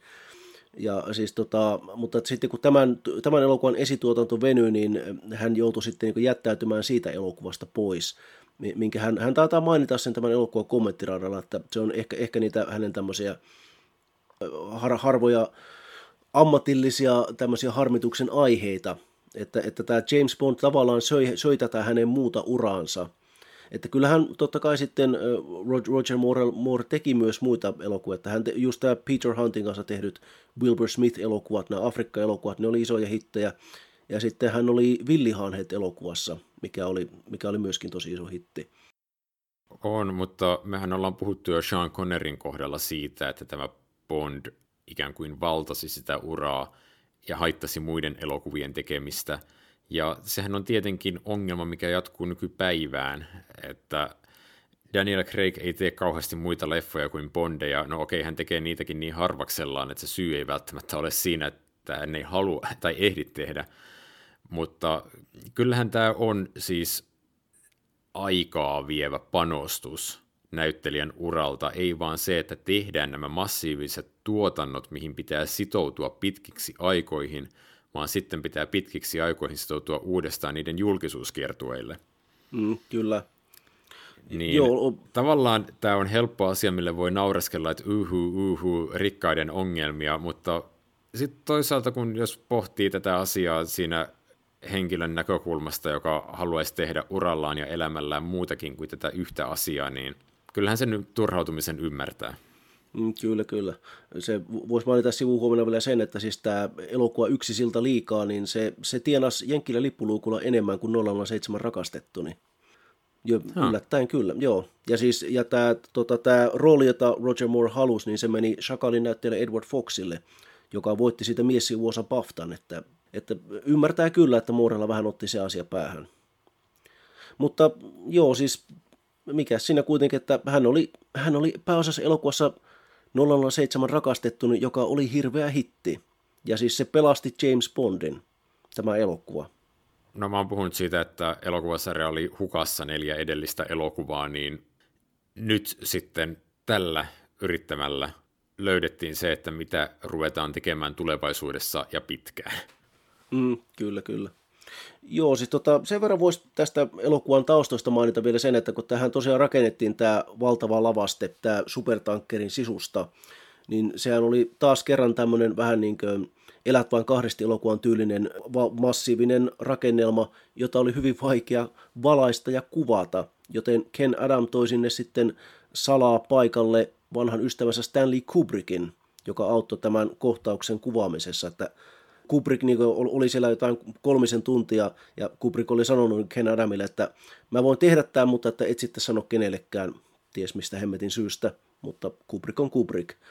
Mutta että, joo, siis hän oli siis tota, joku kolmisen tuntia paikalla ja hän niin katteli ympärille ja sanoi Adamille, että no laitatte valot tuonne ja tuonne ja tuonne ja tuonne, niin sitten, sitten te pystytte valaisemaan tämän. Että tämä elokuvan kuvaaja Claude Renoir, joka siis tekee todella hienoa työtä tässä, niin hän, hän oli sanonut Louis Gilbertille, että tämä on muuten hyvä, mutta että mä, mä oon sokeutumassa, mulla ei ole kaukonäköä, että tämä, lavaste on mulle liian iso.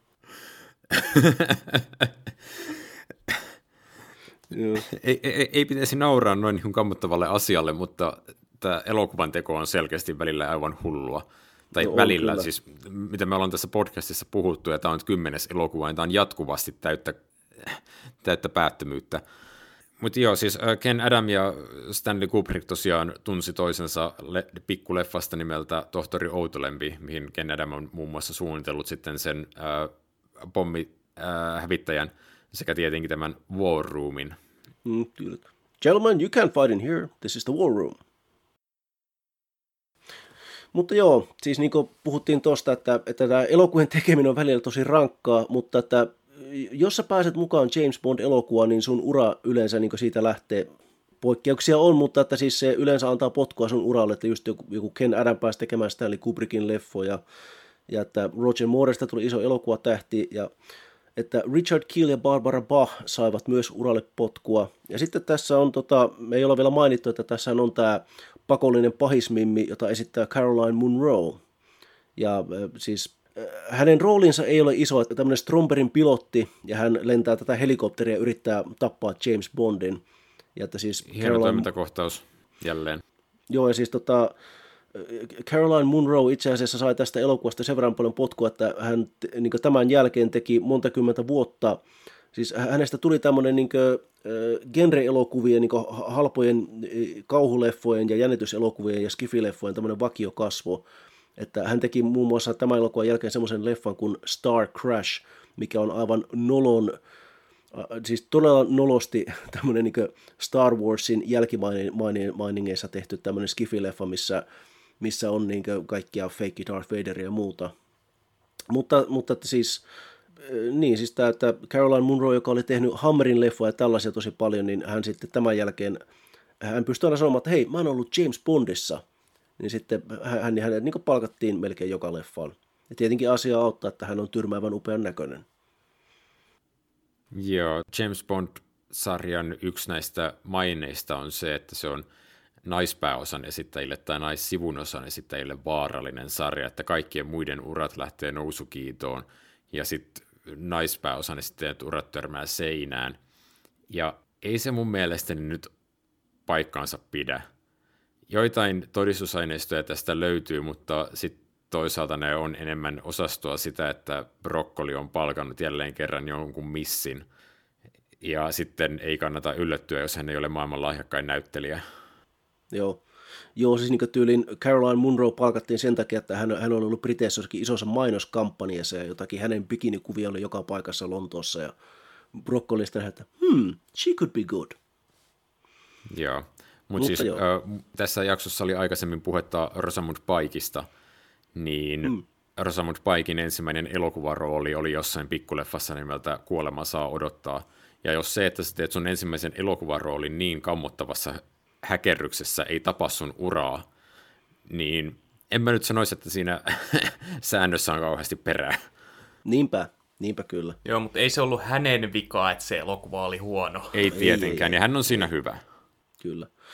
Ennen kuin lopetetaan, niin sen, verran, sen voisi vielä mainita tässä, että tota, kun me puhuttiin, miten tämä elokuva tavallaan pelasti James Bondin, niin toinen asia, mikä auttoi tässä niin Bond-elokuvien tässä niin jatkossa oli se, että 70-luvun alussa näitä leffoja alettiin viimein näyttää myös televisiossa. Ja muistaakseni olikohan niin, että ensimmäisenä oli Kultasormi vuonna 72 tai 73, ja kun se näytettiin Jenkeissä ja Briteissä, se sai niin miljoona yleisön. Ja se oli osa syy siihen, miksi United Artists sitten niin jatkossa päätti edelleen tukea tätä sarjaa, vaikka oli just hirveitä riitoja omistusoikeuksista ja muista. Että siinä, että siinä niin näki, että näillä elokuvilla on fanipohja olemassa – ja että sitä riittää vielä 70-luvullakin. Hmm. Mitäköhän tästä elokuvasta muuten mahdettiin ajatella Neuvostoliitossa? Kultaisen aseen kommenttiraidalla oli siis maininta, että se oli ensimmäinen Bond-elokuva, joka näytettiin Neuvostoliitossa. Ei siis tietenkään julkisessa levityksessä, vaan tämmöisessä jossain korkeiden puoluepamppujen tai upseerien yksityisnäytöksessä. Ja Kultaisen aseen kommenttiraidan mukaan ainoa vastaanotto, mikä siitä mainitaan, oli se, että joku huonolla englannilla sitten tuli antamaan palautetta ja pohti Scaramanga. Interesting character. Bad training. niin. Ja anekdootti päättyy, niin mä mietin, että kun tässä on tätä liennytyshenkiä, niin mitenköhän tämä sitten otettiin vastaan Neuvostoliitossa. Että vaikka sitä ei oltaisi le- levitetty, niin huomattiinko se jotenkin, en mä tiedä, toiko päivän Pravda sen esille, että kapitalistinen kätyri tekee yhteistyötä neuvostoagentin kanssa tässä elokuvassa. Tässähän on, tässä on hauska tämmöinen kohtaus, missä ne puhuu tuosta Strombergista, että niin Q sanoi jotenkin, että Carl Stromberg is one of the richest men in the world. Ja sitten Anja Amaso toteaa siihen, että kapitalistinen riistäjä. Joo, yksi kapitalistisen maailman johtavista riistäjistä taisi niin, olla tai niin, jotain muuta kyllä. sinne päin. Mutta eikö me olla tästä riittävästi pöllisty epämääräisiä anekdootteja Joonas, mitä sanoisit? 007 rakastettuni, kuinka hyvin on kestänyt aikaa? On kestänyt hyvin aikaa. Jotkut Moren seksistiset vitsit vanhentaa tätä elokuvaa, mutta tarinansa puolesta tämä kantaa kestonsa enemmän kuin hyvin. Me ollaan aina irtonaisia elokuvia kehuttu tai haukuttu. Miten sä laittaisit tämän suhteessa muihin Bond-leffoihin? nouseeko korkealla järjestysnumerossa? Kyllä nousee. Kyllä tämä mun ainakin top viidessä on. Ja ihan kirkkaasti paras Moren Bond. Joo, mä oon pitkälti samalla linjoilla, että kyllä tämä varmasti Moren paras on. Mä pidän tästä elokuvasta tosi paljon. Tässä on todella hyvät tehosteet, todella hyvä musiikki. Tähän muuten tämä, tämän, tämän elokuvan tunnari oli eka Bond-tunnari, joka sai Oscar-ehdokkuuden parhaasta laulusta. Ja mikä siinä? Erittäin mieleenjäävä renkutus niin sanotusti, joka suomennettiin... Klassinen sit, niin. tunnari. Nobody Does It Better, tai kuten se Suomessa tunnetaan nimellä Enkelit heittää arpaa. Niin, mutta joo, tämä on ää, tietyllä tavalla tylsä keskustelu käydä meidän näkemyksiä läpi, koska me kaikki tykätään tästä. Tämä on kaikkien meidän mielestä Mooren paras Bond-elokuva. Tämä on yleisen konsensuksen mielestä Mooren paras Bond-elokuva. Mutta minkä sille voi? Sä, Joonas, mainitsit jomman kumman kahden edellisen elokuvan kohdalla, että tuntuu olevan tällainen sääntö, että Bondin esittäjän ensimmäinen Bond-leffa on jos ei hänen parhaansa, niin parhaimmasta päästä. Ja mun tekisi mieli lisätä siihen, että ei vain ensimmäinen, vaan myös kolmas. Tietenkin tässä on pienempi otanta, koska George Leisen pitää Timothy Dalton ei koskaan päässyt kolmanteen leffaan asti. Mutta Bond-elokuvissa näkyy olevan jotenkin semmoinen kaava, että joka toinen elokuva on hyvä ja joka toinen huono, tai jos ei ihan näin jyrkkä jako, niin joka toinen elokuva on parempi kuin se joka toinen. Ja se tuntuu tekevän tämmöistä hyvin selkeää aaltoliikettä. Joo, nostaa odotuksia No Time to Die kohtaan ihan kiistatta, vai mitä Ilkka? No Time to Die ei koskaan ilmesty. Niin, Voitaisiin ehkä kuulijoille sanoa, että me nauhoitetaan niin. tämä siis hiukan heinäkuun puolivälin jälkeen, ja nyt on keskustelussa siis se, että tuleeko No Time to Die ensi uusi siirto. No ne varmaan siirtää sitä ennen kuin tämä jakso julkaistaan. Mm, tämä on varmaan erittäin mielenkiintoinen aikakapseli, jos tätä keskustelun pätkää ei leikata tästä pois. Mutta joo, siis sanotaan näin, että Daniel Craigilla ja kaikilla No Time to Die tekijöillä on kyllä tosi korkeat panokset. Ihan vain sen takia, että se on Craigin viimeinen leffa, va, mutta myös sen takia, että se edellinen ei ollut kovin hyvä. Niin ja olisi kiva, jos ihmiset pääsis katsomaan tätä. Mm. Mm, mm, Ilman, että tarvitsee pelätä henkensä puolesta. Koska siis katsojilla ei pitäisi koskaan teatteriin mennessä olla time to die. Joo, ja se on oh. tietyllä tavalla tekisi mieli mm. Toivoa, että tähän keksittäisiin vaikka joku ratkaisu, että sitä elokuvaa pystyttäisiin julkaisemaan jotenkin osissa ympäri maailmaa, että aina siellä, missä tilanne on turvallinen, niin se pystyttäisiin julkaisemaan. Niin kuin esimerkiksi tätä elokuvaa on aikanaan julkaistu, tai kuten kaikkia elokuvia on aikanaan julkaistu, ne on kiertänyt maailmaa jotain vuoden ajan. Niin, ja, ja ne on julkaistu on... porrastetusti Tämä on tämä multiplex-aika, digitalisaatio teattereissa, niin on johtanut just tähän, että elokuvien ensi on tullut sellaisia globaaleja tapauksia. Ja sitten siihen vielä päälle tämä, että ihmiset nykyään pelkää spoilereita ihan hulluna. Ja niin kuin, tuntuu, tuntuu mun mielestä vähän käsittämättömältä, että elokuvia ei voida julkaista niin kuin alueittain niin kuin ennen. Tai siis näin ison profiilin elokuvia. Pienempien elokuvien kohdallahan sitä tapahtuu jatkuvasti. Mutta sitten myös pelätään näitä, että ne elokuvat vuotaa jonnekin nettiin ja ihmiset käy katsomassa sen sieltä. Ja sitten kun se vihdoin saadaan jollain alueella teattereihin, niin kukaan ei käy sitä katsomassa. Siinä on, niinku, siinä on niinku paljon tämmöisiä ongelmia, mitkä vaan juontaa juurensa globalisaation ja digitalisaation. Korona on pistänyt kaikenlaista, kaikenlaista globalisaatioon liittyvää kehitystä taaksepäin, mutta digi, digi ei ole yksi niistä. Mm. Se on, se on huimaa ajatella, että niin siis Star Wars episodi 1 tuli Jenkeissä ensi kesällä ja Suomessa jouluna. Että Joo, se oli ihan, ihan normaalia. Niin, niin. Että ei, ei tämä mitään niin ancient history ole kuitenkaan. Joo, jollakulla teini-ikäisellä kuulijalla alkoi just leukaloksahtaa lattia. Mitä? Pitänyt odottaa puoli vuotta tähtien sotaa. Ei se ole kattonut Ei episodi ykköstä. elokuvia. Joo. Niinpä. Meillä, ne, me, ne meillä on selkeästi... Ne niin pelaa Fortnitea ja Overwatchia. Meillä on selkeästi mukava suhtautuminen meidän nuoriin kuulijoihin. Tämä on, ei hmm. meillä, vaan siis Joonaksella Onko heitä? Me, olla, me ollaan jotain milleniaaleja, me puhutaan vaan Harry Potterista ja siitä, että voi että kun me ollaan niin puuskupuhe ja kaikki muuta tollasta. Me ollaan niin pettyneitä J.K. Rowlingin tällä hetkellä. Siis me ei puhuta edes Joo. Harry Potterista, me puhutaan jostain James Bondista, eikä edes Daniel Craigista, vaan jostain hito Roger Mooresta. Joo, siis tää on ihan boomer-podcasti. Nää, niinpä, niinpä. Joo, siis Roger Mooren kolmas Bond oli paras Bond, minkä hän teki. OK, boomer. Hmm. Pitäisikö, pitäisikö meidän Rakastet... jo mennä seuraavaan?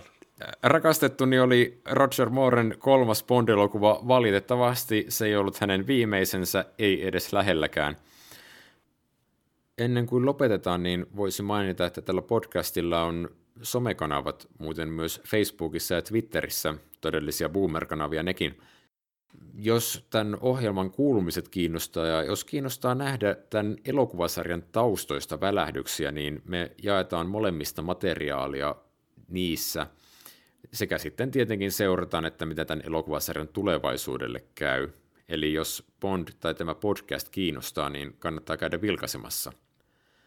Mutta meidän aikamme on tosiaan tällä kertaa päättymässä, ja kuten aiemmin ollaan kuultu, niin tämän elokuvan taustalla on valosapelin huminaa, joten James Bond palaa seuraavan kerran keskuutemme elokuvassa Kuuraketti.